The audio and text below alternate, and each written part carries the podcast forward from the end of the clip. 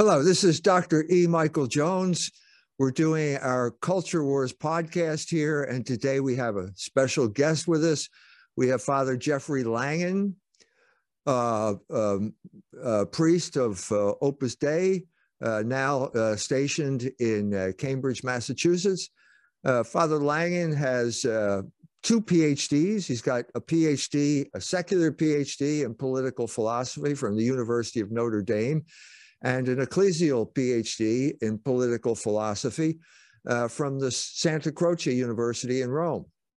And Father uh, is going to is joining us today uh, as we try and to make sense of the world situation right now.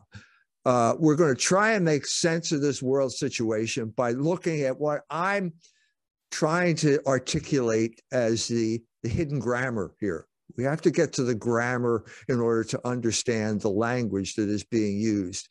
And in order to do this effectively, I think we have to take a step back uh, because right now everyone is talking about the Ukraine and everyone has seemed to have forgotten about the kind of predecessor to the Ukraine, which was the Canadian truckers convoy. So, uh, we're going to watch a clip. First of all, welcome Father Langan to uh, to the show here.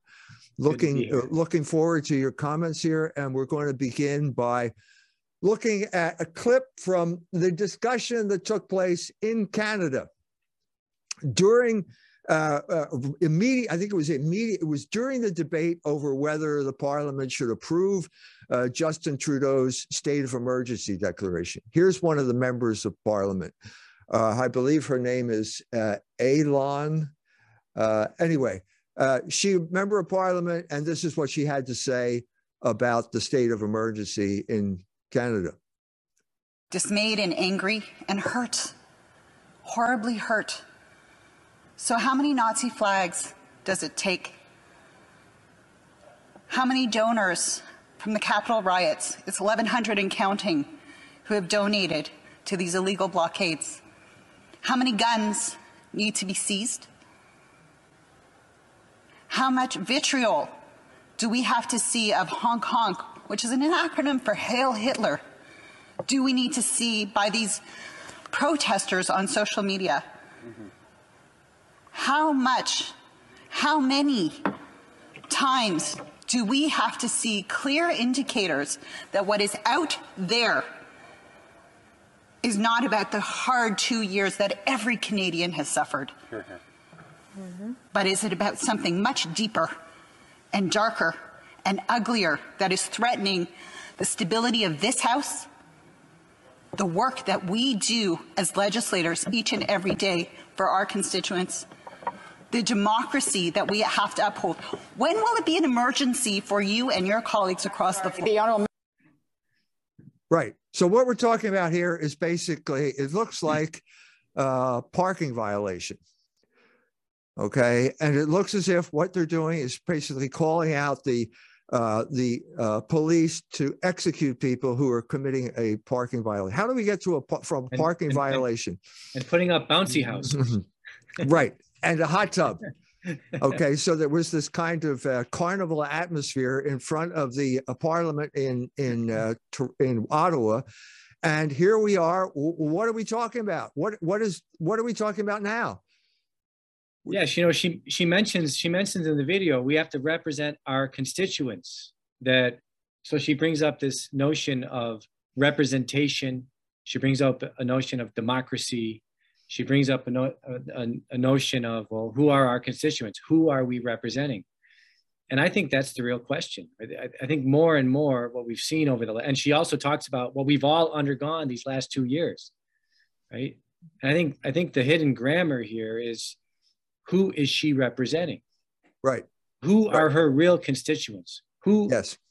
Who, of whom is she a client? Right. Right. And, and so the real i think the real grammar here it's actually a grammar of just classical political philosophy categories are are our modern are our institutions becoming institutions that represent people the constituents of a nation or are our are our political institutions becoming institutions that represent oligarchic institutions. Right. Right. Which is which is the classic. And uh, you know there, there was a lot in the early 20th century, uh, especially before World War One, around the time of World War One. There were a lot of the first social scientists who were committed to trying to understand the international system. They were saying, like Thorstein Veblen was saying, the international system is coming under control of a class of wealthy individuals and groups and families that feel no obligation to any one nation. And in fact, they're turning political and social institutions of the various nations into their clients. Right. And, and I think that's the question of this of Canada right. in the honk honk crisis. right. Right. So, but just at the same time, people send me videos all the time. I got a video of uh, Klaus Schwab Klaus Schwab, uh, head of the World Economic Forum, announces that they have this young leaders. Who are these young leaders? And he goes down the list. It's amazing. if you talk about spilling the beans, Klaus, it's right. uh, um, uh, Mr. Macron of uh, France, he's the premier of France, Angela Merkel, and then he mentions Justin Trudeau. And then one or two, one, and then one or two members of Trudeau's cabinet. right. Yeah, uh, he he actually had to say, and we've even uh, gotten the uh, the legislatures on board too. Yeah, so yeah, got yeah. this classic instance of wait a minute, who's representing the people of Canada anymore? right. And I think I think what we saw here is uh, the the culmination of this frustration that the Canadians felt uh, because no one listens to them. No one listens to the Canadians. And this is not just Canada that we're talking about. I mean, you know about Indiana. We went through this crisis in Indiana with the, uh, the Religious Freedom Restoration Act.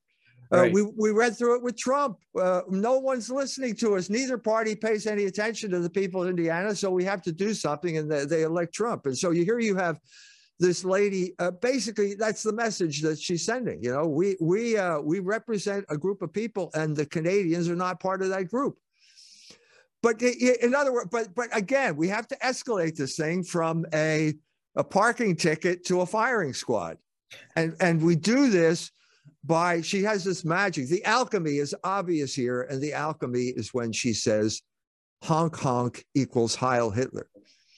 Now you you have two PhDs, and I'll bet you didn't know that. you know, I, I, even took a course in linguistics once, and we never right. got we never got that far. We never got to from Hong Kong to Heil Hitler. I mean, talk even cultural anti even cultural anthropology didn't didn't go into that. The cultural anthropology course I took. So, so when you're dealing with this, I think you're starting to deal with a category of the mind rather than a category of reality, and that's the category of this lady's mind. And what the category of her mind is obviously the Holocaust. Right. She, I don't, did we, uh, uh, the beginning of the clip, she says very clearly, okay, she states who she is. I'm Jewish and I have relatives who died in the Holocaust. Okay, as soon as you say that, that's it. We, we can't, we can't disagree with you. You're the victim. How, how, how can I, how can I disagree with anything you say now? What, so this is immediately one of those uh, discourse prohibiting uh, statements that no one's no one is allowed to disagree with. This, this is this is the problem, and I but I but I think if you're going to talk about how do we get from a parking ticket to a firing squad, this is the answer. You bring this in, and then suddenly there's uh, it's escalated. Right. Because now, yeah, now the now the truckers are are Nazis and white supremacists. Right. Which in Canada is a bad thing. Right. In they, in Canada, it's the worst thing. Right. I have, I have a friend from Kentucky who said, Why are they demonizing them for the Confederate flag? I didn't know that was. there are certain parts of the country that, but that's that's not that they're not good people. And so what we've seen here is this constant demonization of uh, anyone that these people don't like they've got so we we have a position where you're getting a narrower and narrower basis of the people that you the, this group that you represent is getting smaller and smaller. And as the group keeps getting smaller the demands get more extreme. Right. They become more and more irrational. And the more irrational the the uh, ideology the more force it need you need to have uh, to impose it also because the ide- the ideology is not based in nature. It's not based in anything that's real.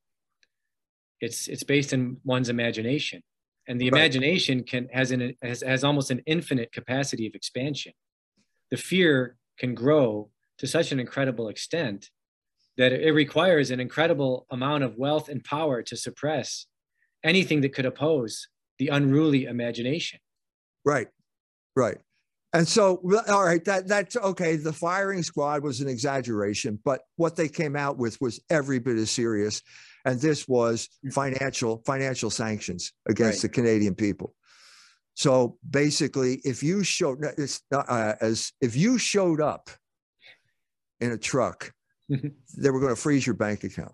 right And then, uh, and then it turns out if you made a contribution to GoFundMe, you never, you never went anywhere near Ottawa, they were going to freeze your bank account. right Uh, and and freezing your bank account, they're going to deny you insurance if you're a trucker, and they're going to make sure you never work again. So this is like uh, this is capital punishment. This is the economic form of capital punishment. yeah because they're controlling they're controlling your life source the capacity to buy and sell is the life source of an individual in, in any in any whether it's barter or the modern economy the capacity to buy and sell is what you need to do in order to live and so it's an assertion of, of absolute power and control Did you did you get a, a little apocalyptic i did I Twinge. did. when when you said buy and sell? You're a, you're a theologian too. There's only there's who only is- one you know it's interesting there's only one time in the bible that buying and selling is used together like that Ap- apocalypse what is it 16 and 17 13 chapter 13, yeah, 13, the book of 13. Revelations. Yes, yes. And who's going to do this? Who's going to do this? it's the antichrist The It's- Antichrist. Yeah. So, uh, or is it so? One more indication we get this eerie feeling that we're in the end times here. That with Yeah, this type of power, with this type of power, this is unprecedented. Who had this power before in history to do this kind of stuff? right it's, So it's uh Go ahead. well it's not easy to i mean uh, in other words in, in roman times right in roman times you had to offer sacrifice to get a certificate right the libellus you had to offer sacrifice to get a certificate that would enable you to enter into the market but you didn't you know it's interesting the mark what's the mark there's actually an apocryphal text that says the mark of the beast will be the god dionysus that'll be the mark that'll be on someone's forehead or right arm or something like that but actually i think in this case the mark is is a is a figure is a figurative or symbolic it, it means to whom does your heart to whom in your heart do you swear allegiance Right. Right. to Right. whom is your true is your real loyalty right and so i think i think that the, this kind of behavior it is unprecedented. That because now with well now with the way the internet is all pervasive and in the last 20 years everything that's been done to turn the economy into this international virtual economy you can cut you can I mean, they've created as you know they've uh, silicon valley uh, facebook everything that's come out of everything that's come out of silicon valley is actually making a number of people dependent on the internet for their livelihood Right. Right. on, You the, on, on their capacity to buy and sell Absolutely. Absolutely. You have, like Amazon's the classic example here. You have to get access to Amazon to, in order to sell certain things like books. Yeah. And so if you need that, they have a virtual monopoly of book sales right now, maybe close to 90%. That's a monopoly. There was a time when monopolies were not allowed by the government, but that's long gone because government is the rule of the oligarchs now. You have no choice. You have to go along with this type of thing. But so, but it gets it gets even better. So who's in charge of this in Canada? Okay. christina freeman right Uh, Christia Freeman. Yeah. Chrystia okay. Freeman. And so this is the perfect segue into the next segment. What is she? Oh, she's a Ukrainian. yes She's a Ukrainian. Not only that, but uh, she was involved with the CIA in, in the Ukraine. Or remember let's what put, years do you remember what years she was there I think it was the early 2000s. so uh, probably the she- orange revolution Well, that that's that's when it was heating up. That was when it was heating up. 2008, and this uh, uh, at this point was a crucial date because NATO had a meeting. I think it was in Bucharest, and they announced that uh, now after the first wave of former communist countries, Georgia and the Ukraine were going to join NATO. Right. Okay. That's when it heated up. And that's when the Russians finally stood up and they said, stated clearly, okay, no, we're not going to let that happen. That's not going to happen. Putin went to one of those NATO conferences right around that time. And he made it very actually I I I, had, I personally know a Frenchman who was there with all the CIA operatives in the Ukraine during that first attempt in 2004, 2005 to engineer the Orange Revolution. That was the first attempt by NATO to, uh, to usurp, uh, well, basically to introduce chaos into the Ukraine. Right. And right. Uh, so actually Putin went to one of these NATO conferences and he, he basically announced uh, that if you try this again, we can never let missiles, we can never let nuclear missiles or offensive missiles go into the Ukraine. And he says, if you if you try to get the Ukraine to enter NATO so that you can put missiles there, the first thing we'll do is we'll take the eastern provinces. And the second thing we'll do is we'll take the middle. And the third thing we'll do is we'll take the whole country because we just can't let missiles right uh, be that close to Moscow. Right. Now, now the crucial the crucial fact here is uh, that's perfectly reasonable it's a reasonable explanation of their national national interest. I think, to be honest with you, I think Trump understood that. I think Trump was willing to work with that. But we ended up talking, we're talking about people who say, I have relatives who died in the Holocaust.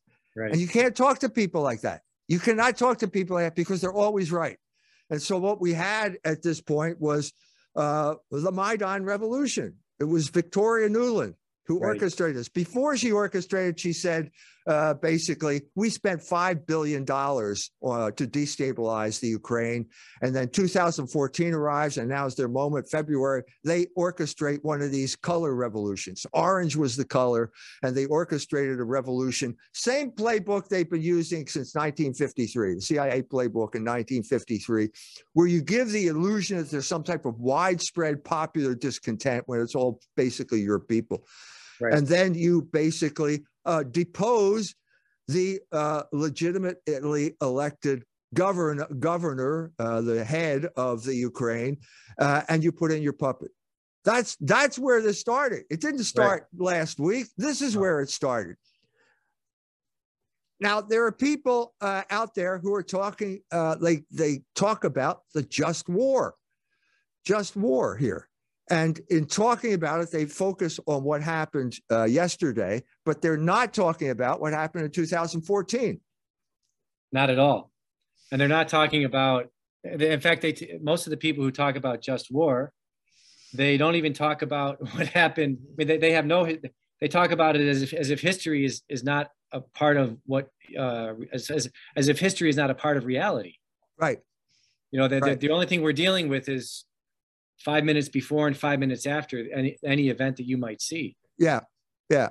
I, I just find I find this especially repugnant because these people use religion as a way of covering over what is basically naked self-interest. The, right. Both their own as political pundits and the country's as well. And I'm talking about two people you would think would be on opposite sides of the spectrum here. I'm talking about George Weigel, uh, who's the uh, ethics and public policy, which is Mr. Conservative or neoconservative. And I'm talking about America Magazine, right. which is the liberal end of Catholicism. And what brings them together? They both think that uh, the Ukraine, uh, the usurpers in the Ukraine have a case to make that they're it's involved in a just war. Right. And they they yeah, this is one of those things where if you actually I, I think even if you were just to look at just war theory and you were to understand uh, because typically when when they present Ukraine and just war theory, they just speak as if this is just the Ukraine versus Russia. Right? As if as if NATO is not involved or as the as if the United States is not involved that and that and that uh, almost as if like in, in, in Weigel's in Weigel's interview, it's almost as if the United States doesn't exist. It's like it's the man behind the curtain. It doesn't exist. And we have to decide whether we should step in and help the poor Ukrainians, as if nothing had ever happened there in, over the last 25 years that, that we that we helped to engineer. Or as if we're not sending them weapons. Right. The, no, we the, the really been arming them for the last. Of course been, we have. Of course we have. And this is so Weigel says we should of course send them weapons. Wait a minute. we, what do you think is going to happen with those weapons? What do you think is going to happen?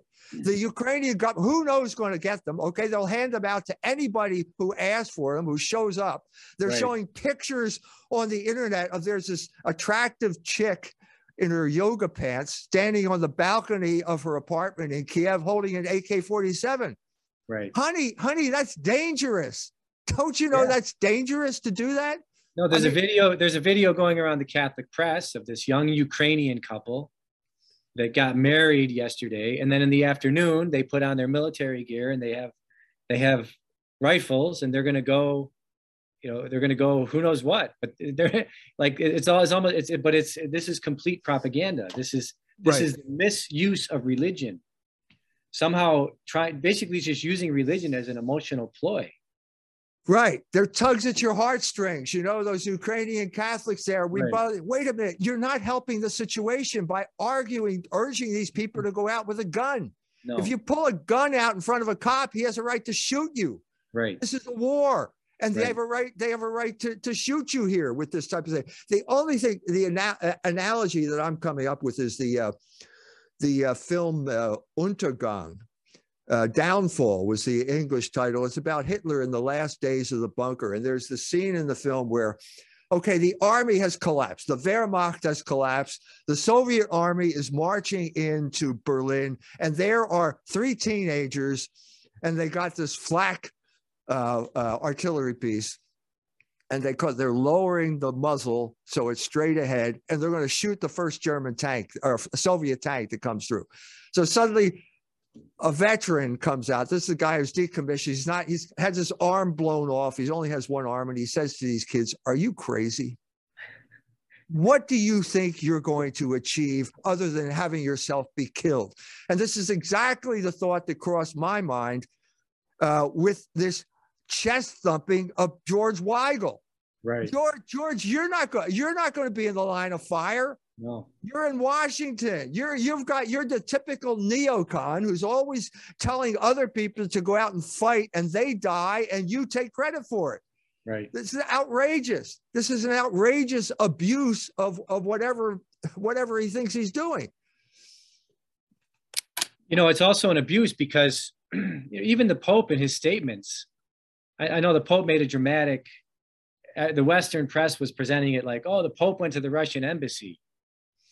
Of course, they they assume somehow that the insinuation somehow is that the Pope is going to the Russian embassy to scold them or something. But if you look at the Pope's actual statement, I mean, I learned this in 2014 when I was in Rome. I had a friend who worked in the State Department, and I asked my friend at one point, I said, because I, I was, I was, that was right after the whole Syrian, uh, the Syrian chemical weapons event. And was I, this, I asked was my, this, was this after the, uh, the coup in the, uh, in the Ukraine as well? Yeah, it was after okay. the coup in Ukraine also. Okay, good. And I was just asking my friend, we were talking about Syria to get ready to talk about the Ukraine. And I said to my friend, I said, you know, it seems to me from the statements the Vatican put out about Syria, the Vatican really probably probably if you were to push them they would never say this publicly but probably they really think the united states was the country at fault for syria right? That the vatican knows that we were the ones that funded the rebels that became isis that we were the ones that uh, arranged for chemical weapons in syria. And my this friend of mine in the state department said yeah absolutely. We, we try to put out statements that if if you if you read them carefully you can and you can think things through a little bit, uh, you can come to a, a, rational conclusion about, if not even who's in the right, who's least wrong in, in a given situation. And I think the Pope's statement, he was very clear to say in his statement, we cannot let partisan interests disturb. I mean, obviously, he decries war. War is a breakdown of peace. I mean, peace is better than war. But he says we can't let partisan interests, right, lead, be the ones that direct the events here. And he says these kind of situations, they need to be resolved according to the principles of international law. the US has done nothing to follow. I mean, the U.S. is the country acting according to partisan interests in the Ukraine. It's the U.S. that refuses to uh, even come to the negotiating table with to, to meet Russia's demands about about their security concerns or Russia's Russia's security concerns about missiles. Yeah, that, that's the impression I got here that we're dealing with the same type of reversal that we saw uh, in Canada. In other words, you got the same the guy uh, Blinken. Okay, Blinken is the Secretary of State. He's one of the Jewish members of the cabinet. He's got the same mindset as the lady that we started off with. You know, right. when you walk into the negotiating room with uh, the idea that you had uh, relatives that died in Auschwitz, uh, that precludes rational discussion. It right. precludes any sense that the other guy may have a point. Right. That immediately eliminates that from discussion because you have the absolute righteousness on your side. And therefore, you really don't have, so everyone is there basically, you sit down and I'll tell you what to do. And because, that's because justice is the opinion of the powerful. Because justice is the opinion of the powerful. Because it's uh, very interesting, right? It's very interesting that in Canada, if you're a neo, if you're a truck driver and they can label you as a neo-Nazi, you're a bad guy. In the Ukraine, if they if the if the US or Canada can label you as a neo-Nazi, you're a good guy. Yes, wait a minute. I'm confused. How did this how did this happen? Okay, you're talking about the Azov Brigade. Yeah. Okay, the Azov Brigade is uh, you can look it up. The, helmets they have swastikas on their helmets. They are the descendants of Stefan Bandera. Uh, Stefan Bandera was uh, uh, basically the guy who orchestrated the uh, creation of uh, what the Germans called the Einsatzgruppen, the mobile units, who would go around, did cause severe uh, problems in that area. There's no question about it. They just round people up and shoot them. But wait a minute. this is this is this is where the, the I'm I'm listening to George Weigel and he's saying this is absolutely outrageous. The Ukraine has a Jewish president.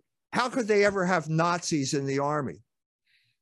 Oh, I, just because you said it, the fact is that they do have Nazis in the army. They inducted, first of all, it's not the regular army. This is a group of people that were outside of it. They hmm. bring them into the army. They don't know where there's any control over these people. They probably have a mind of their own. They were engaged in terrorist activities against Russian people. They brought them in. Well, what are you saying? Just because it doesn't sound like something that polite people in the Beltway would say, that's an awful thing to say. Well, it's true. And not only is it true, the, uh, the moment he says this, Facebook comes out, always ready to ban you for uh, what uh, some imaginary offense. And they immediately said, we do not allow people to promote Nazism except in the Ukraine. right, right. But we're still gonna we're still opposed to hate in all forms outside of that form. That's good hate. That's good. These are good Nazis. What's so hard to understand about that? The truckers aren't Nazis at all. They have nothing to do with it. And if you think that Hong Kong means Heil Hitler, I think you should go uh, seek help. Uh, there are people who can help you with that problem. You know, uh, uh, but these are real Nazis. They are the real Nazis, but they're good. They're okay. Now, how, how is how is this supposed to how, how is this going to fly? Is this going to fly? What's what's going to happen here? What's going to happen with this narrative? I, I think the narrative. I, I think I think there's no like for example. I think with the Canadian government and the truckers, there's no winning. I mean, there might be a temporary win, like they might get the truckers to go away, but it's funny. The, the World Economic Forum just published a book called The Great Narrative. And one of the funny things about the book is that there's no narrative in it. They, they can't come up with the narrative. They, they recognize that we need a narrative, but then in the book itself, they don't come up, they, there's no narrative. There, there's, no, there's no compelling narrative that they can come up with other than keeping people in fear, right? Because if we keep you in fear, then we can control the next move. I think the Canadian truckers, in a sense, they've broken they've broken whatever narrative the oligarchs have. I mean, it's, an, it's another, it's another, it's another, uh, another, another, another chink in their, another point in their armor has been broken. Well, I think certain, I think certainly Trudeau has lost whatever image yeah. he had before. There are so many, so all you have to go in there. There are so many memes of Trudeau in a Nazi uniform. Right. And, and by I, the I, and by the way, if you buy Culture Wars magazine, you will also see our meme of Trudeau right, in a Nazi right, uniform, right, because he deserves it. He yeah, there's also it. there's also a lot of memes going around of Trudeau in blackface, because Trudeau as a young man did it was in he he would wear blackface from time to time. Apparently. Yeah, yeah. So uh, in the middle of all this, Elon Musk tweets a picture of Adolf Hitler, and the the caption is, "Please stop comparing me to Justin Trudeau." right but I think also that even the U.S. narrative, and I mean, the Vatican is no, for example, just to give one institution, but the Vatican is no longer accepting of the U.S. narrative, the, the George Weigel, uh, American uh, representative of the project of the New American Century narrative of the world, the U.S. as the hegemon of the world. The Vatican is just, it's just, it's not, and I think many people, even many Catholics, right? Uh, obviously, it, it'll take time but I think people are starting to wake up to the fact that, well, also, I mean, I just saw I just saw a meme that somebody sent out today of two pink tanks entering into the Ukraine. Right. Saying this right. is how NATO is going to defend the Ukraine. Right. Because because the the one of the UK uh, minister foreign ministers said the whole reason we're defending Ukraine Ukraine is because this is going to be our opportunity to experiment with LGBT rights right? right. And he he's the MI6 uh, chief of foreign intelligence of, of uh, Britain, right? So I think I think Catholics are going to see that this this narrative doesn't fit. Why are we in the Ukraine? For are we in there? Are we there to to put uh, LGBT rights everywhere? I suppose in America Magazine we are. Yeah, that's exactly right. So it goes hand in hand with uh, uh, military aggression and gay rights. Now we're going to impose the gay disco on the world through military power if you don't right. accept it uh, voluntarily. By the way, as some indication of who's uh, what side uh, what side the people the Russians are on, Pornhub canceled its uh, porn subscriptions to Russia. so figure that one out, fellas. figure that. Let's put that. By, by, the way, one other detail that I think is very important is that a few days ago, uh, uh, the U.S. There, there was a U.S. government website, the U.S. embassy in the Ukraine expressed their concern of all the biological weapons labs that were going to be at risk once the Russians invaded the Ukraine. And uh, some people took some maps of these uh, of these of these weapons labs, which is which goes against international law to have these kind of weapons labs in the first place.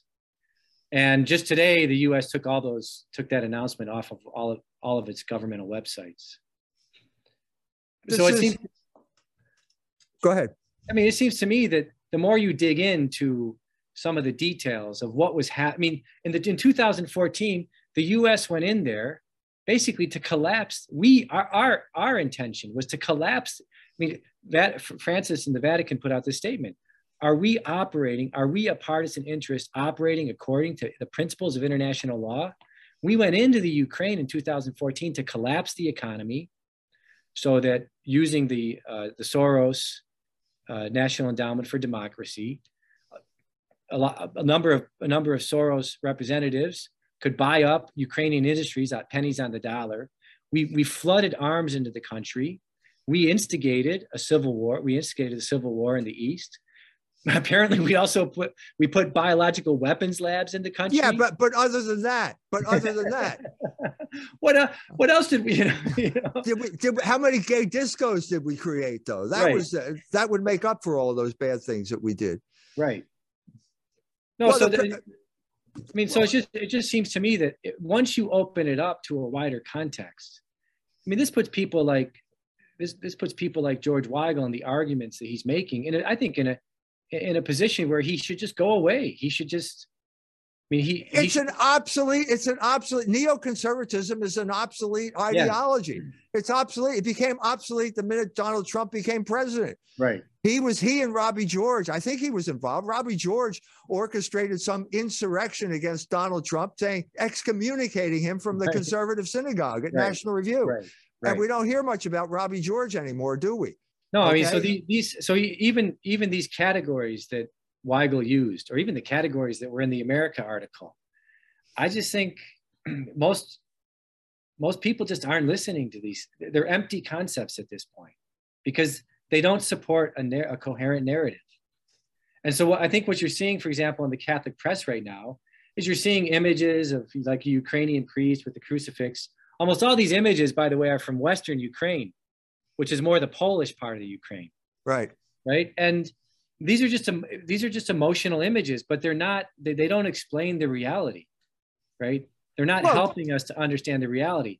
And I think what we're seeing is a progressive between between 19 well between the year 2003 and the present fewer and fewer people are accepting this neoconservative paradigm for how they think about the world. Right. And and, and I think the Russians and the Chinese and the Iranians, I mean, I think I think it is significant also that the Pope thought he at least could go speak to the Russians. And no one's pointing that out. That I mean, the, the mere fact that he thought I can go to the Russian embassy and they will listen to me, that we can engage in a dialogue he didn't rush off to the American embassy. Wouldn't it be good if he told us what what the discussion was? Or uh, maybe uh, would that help the matter? I think eventually it'll. I mean, I think I think who knows if it'll come out or not, but I think it would help if some if we got some indication of the the nature of the discussion. The Vatican is always, you know, gun shy. That's not the right word, but the Vatican always is always hesitant to, to give any kind of full explanation.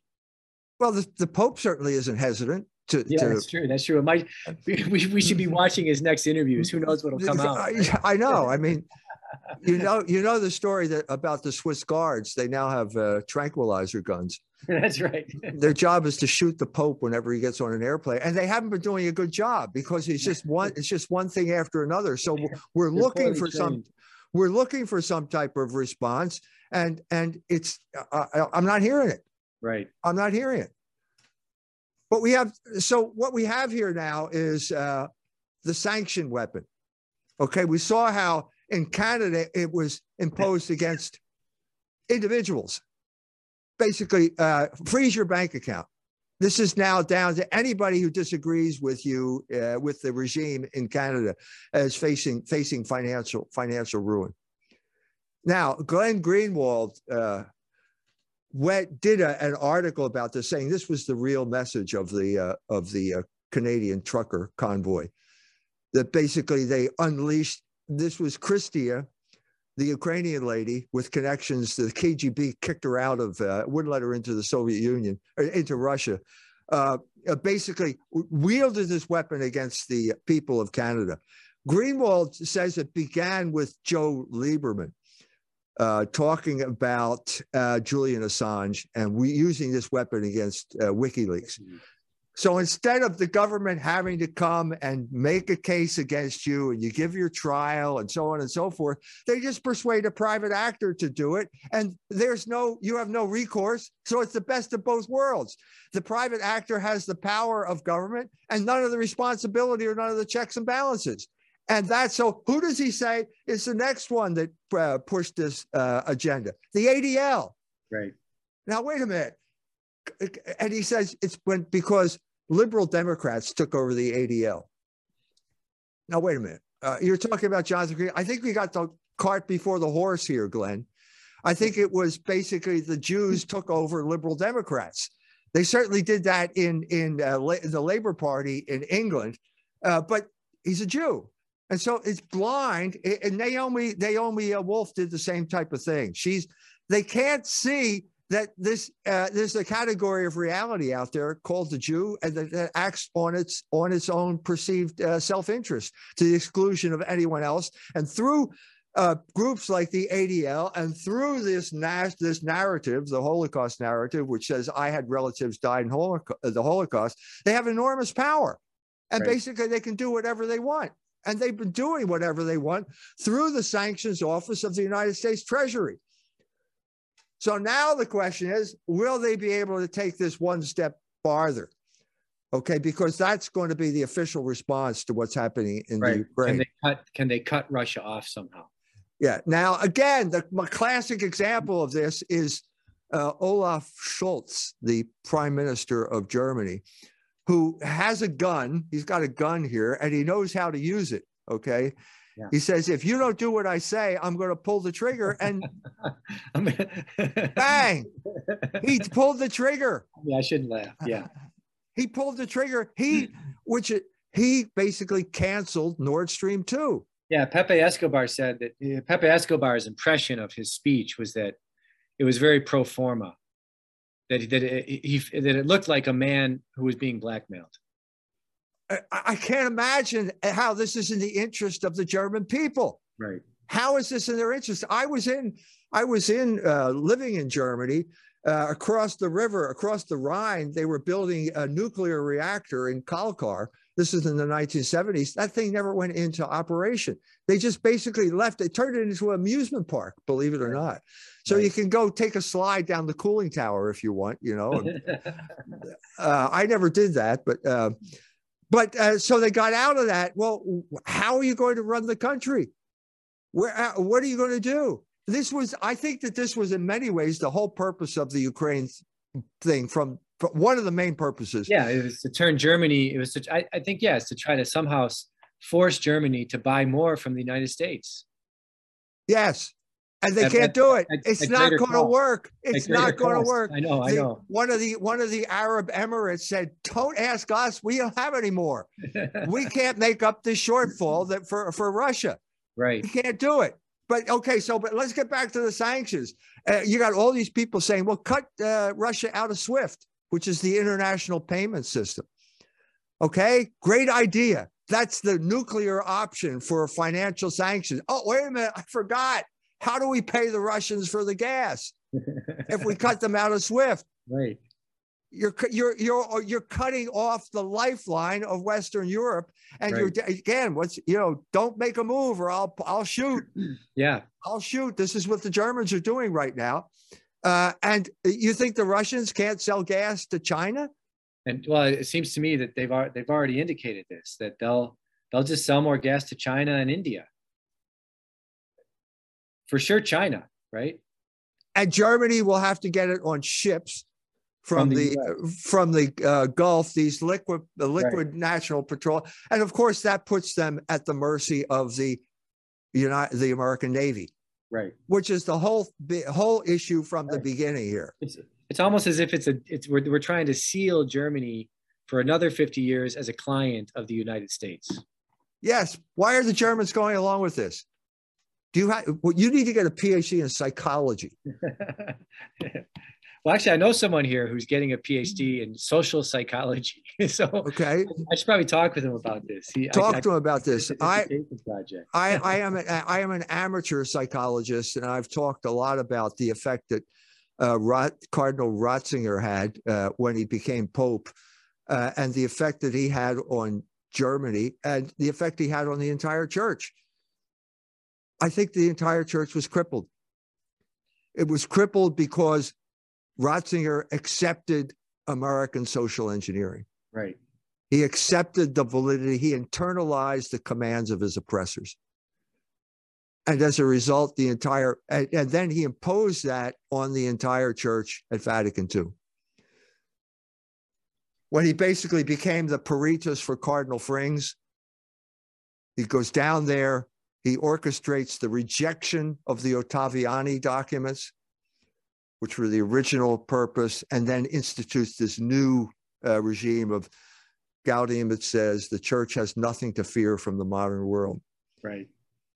Just as the Jews are orchestrating the destruction of obscenity laws in Germany. Right. Which Frings fought tooth and nail. But it seems like, well, by the I think by the time uh, Ratzinger became his is a theological expert. Frings was Frings was old, and he kind of he kind of like let Ratzinger now do the work for. Him. I think I think you're right. He, was definitely old. There's no question about that. And living through what he lived through would age you even if you weren't old. yeah. Uh, uh, so the man who stood up to the Americans about the the Morgenthau plan, the Germans starving to death, is an old man, and basically he did. He handed it over to Ratzinger. and Ratzinger basically wrote the speeches and and and Frings was out of it and the consequences are with us still. Yeah, we're all still we're all still living to some degree under the Americanist paradigm to, to different degrees. Yes. You know, but it, it doesn't make any sense now because the situation has become completely reversed. It's become completely reversed. Right. Which, who, where is the Christian country? Which country is the Christian country here?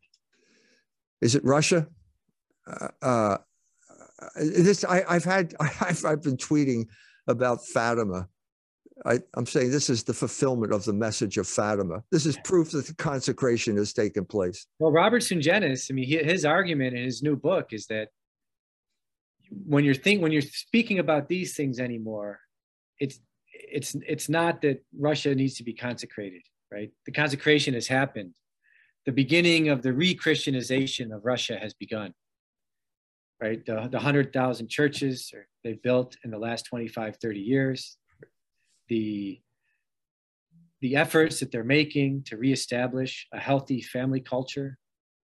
And obviously, that's not their foreign policy, but that certainly it seems like if there's a, if there's the building up, at least in Russia, there's the building up of and and Putin, the Russian, there it seems like they're trying to establish some principles by which we can assume people will act in the international order. Right. right? And that's a sign of a Christian culture that we act by right. principle, not by just control and power and manipulation. Right. It seems like as Christian as the Christian culture declines in the United States, more and more our political actors are just acting out of sheer power and control and political manipulation. I mean, all, all political leaders to some degree do that. I'm not I'm not saying no. Yeah, I understand. I understand. I mean, but to, to to, to get back to the to the just war, uh, uh, I, who is thwarting? Let, us put it this way: the let's talk about the deliberate targeting of civilian populations. well, the, the Holocaust narrative was created to distract the world from the fact that the Allies never, from from day one, never honored that principle. Right. I don't care who, which side you're talking about. You could talk about the British and their bombing campaign, which was deliberately uh, uh, uh, uh, uh aimed at the civilian population. You could talk about the way the Soviet uh, army behaved on its ruthless path toward toward Berlin. You could talk right. about the United States involvement. None of them followed these principles. None of them followed just war principles. And now this is coming out at the very time uh, when uh, uh, uh, coming out in Germany at the very time that you got complete paralysis at the top. Something's got to give here. Something's got to give. You can't. This is too unstable. Yeah, yeah. I was I was living in Germany 50, almost 50 years ago, and we are closer to World War II now than we were 50 years ago. Everything that we say is dominated by this narrative. No, whether whether it's the truckers in Canada, no matter where it is, it's yeah. you have to uh, adhere. It's, it's as if we're so obsessed, we're so concerned because we're losing everything's falling apart that we have to keep coming back and reassuring ourselves that there is this narrative and we are the good people. This was the good war, and we established principles that are good and blah blah blah. When the exact opposite is the case. Right, and there's you know uh, we you and I were even involved a little bit in these efforts. You you see this leaking out a little bit in the Catholic news headlines in the Catholic press, right? The suggestion somehow that like how the Ukrainians fought against communism in World War II, or how Putin was a KGB agent, or but you see the word communist coming up, how the Ukrainians suffered under communism, how the communists caused this, how the communists caused that right? So you see this even even right now in the ukrainian conflict there's this effort to try to somehow evoke this emotional uh, this emotional experience of world war ii of of communism right. as a way of rationalizing well this is why we're there right now right? To cover course, to, to, cover over the complete lack of principle that is being exerted right. here. Like, because, just, because actually, yeah just just get back to that same point here. Okay if you don't want the russians are saying they do not want to target civilian populations they're going out of their way not to they're just attacking military bases. Right. well the, uh, if if the nazis there if the azov brigade and these ukrainian thugs deliberately move their war into kiev uh, guess what's going to happen you deliberately move your military into a, a, highly populated area, one of those high-rise apartments. Civilians are going to get hurt. You're using They're going to die. Yeah, humans. You're using humans as shields. This is despicable. Yeah, it is. That you would listen. We, if we had an army if we had, if we were following the rules of law, you would have a government that was in charge of an army, and the right. army would wear uniforms, and you could have the head of state talking to a head of state and saying, "This is the way we're going to conduct the war." That's right. not what's happening here. You know, That's it's interesting. happening in Weigel's in Weigel's article. One of the things that he says that was so terrible that the Russians did is they feigned the number of troops that they had available for this conflict. And uh, what's interesting about that is precisely Aquinas, when he's discussing just war theory, he's that's one of the things Aquinas says you can precisely do and still carry out a just. I mean, I'm not I'm not trying to celebrate war, right? But no. Words, Aquinas says you can you can feign troop formations as a way of carrying out war. That's that's perfectly within the confines, and that's precisely what Weigel points to as being a problem with how Putin or how the Russians have carried out this conflict, that they feigned the, where, where, their troops were. Right. They're grasping at straws. He is grasping at straws yeah, oh, because the paradigm doesn't fit anymore. The paradigm was fighting communism. We are against communism. No, mm-hmm. now the paradigm is Russians are bad. Right. Russians are bad. It's not because they're communists, it's because they're Russians. Right. This is this is this is not this is has no contact with reality. Right. It's, and yeah. and I these uh, these guys are uh, like the Weigels of the world are fighting the last war.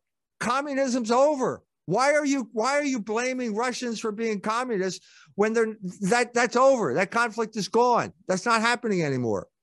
Well, it's because you were always just in, you weren't interested in so much in, in defeating communism as you were in spreading the American empire and spreading American imperialism.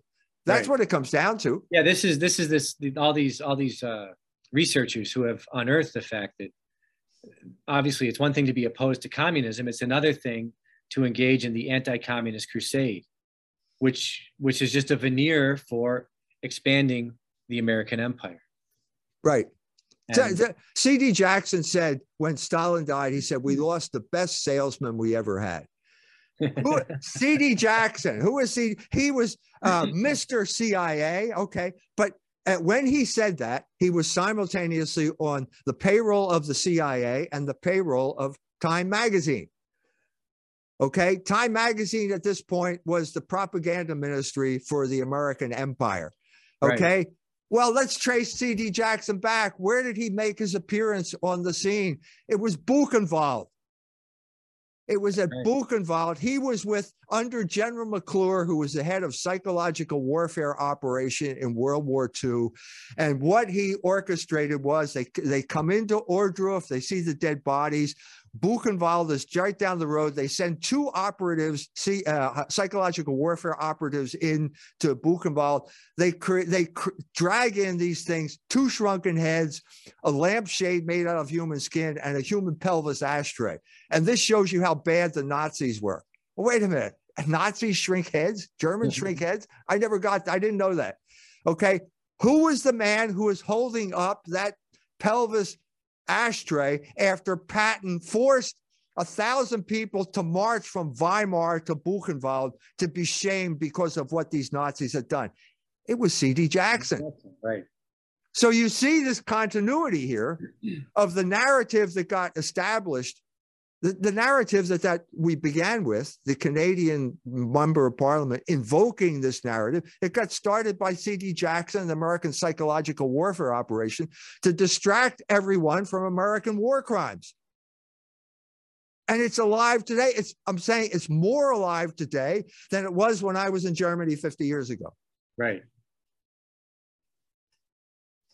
Yes, certainly in the conflict that we're seeing right now, that's the case. You know, it's funny, even George Kennan, right? When George Kennan was told the shift that was taking place in American foreign policy after the end of the Cold War, just, just the mere, the mere, that we took these 12 countries of Eastern Europe and we brought them into NATO, and that our next moves would be the Ukraine and Georgia. George Kennan said, that's, that's it, it's over, it's over. We're, we're, we're not doing at all what I envisioned anymore. We've gone far and, beyond anything. Yeah, uh, tell us who he was. Well, George Kennan was the creator of, of the Cold War narrative. That's I mean, right. That's right. The, the long telegram. The Cold War narrative. Basically, and it was containment, and it was basically uh, something that was actually defensible over the long haul. Yeah. You know what I mean? Where you don't have this messianic fervor that you're going to exterminate evil because of stories you heard at your grandfather's dinner table or something right. like that. Right but this is also how fear you know fear like uh, plato says this in the republic right? What's the problem with the tyrant? He's always living in fear of who is going to unseat him. And but the fears are always irrational. They're always part of the imagination. And so the tyrant just has to keep uh, claiming more and more power as his own more and more things under his control because he can't get his fear under control and there, so there's no if the holo, with the Holocaust this is probably why the Holocaust narrative is becoming so prevalent now because there's really no. I mean, in the Cold War, you could say there was real containment issues, right? That there's something there's there's something there but now there's no as they say right now there's no there there right, right. there's there no reality there was a certain sense of equilibrium. There was the balance of power. These were this was part of the rhetoric at that point, and yeah. that, that, all disappeared. And so people like Kennan were saying basically, well, get rid of NATO. Well, we don't need NATO anymore. There's no communism, and that at that point, the neocons had control of our foreign policy, and they were driven by this messianic fervor. It's not rational. It's not rational. It's like I had relatives who died in the Holocaust, and therefore we're going to pursue a completely irrational foreign policy, and you're going to pay the price. Right. We're all going to pay the price. Yeah, because yeah, I think I think it was Weigel that says we we Americans we're going to have to make sacrifices for the, for what we're going to. We? What do you mean we? What do you mean we? Paleface. I know, I know, I know, I know. But that's the classic move of the tyrant. Like you make sacrifices so that I can gain power. Yeah. Right. Everybody has to sacrifice for my for my power, for my security. Yeah. Yeah. That's the classic move of the tyrant. That's right. That's right. Father, we've run out of time here. I want to thank you for sharing your insights. Let's hope it does some good to rein in the madness, uh, because ultimately the truth is going to have to prevail. It's not the opinion of the powerful. Thanks again. You're welcome.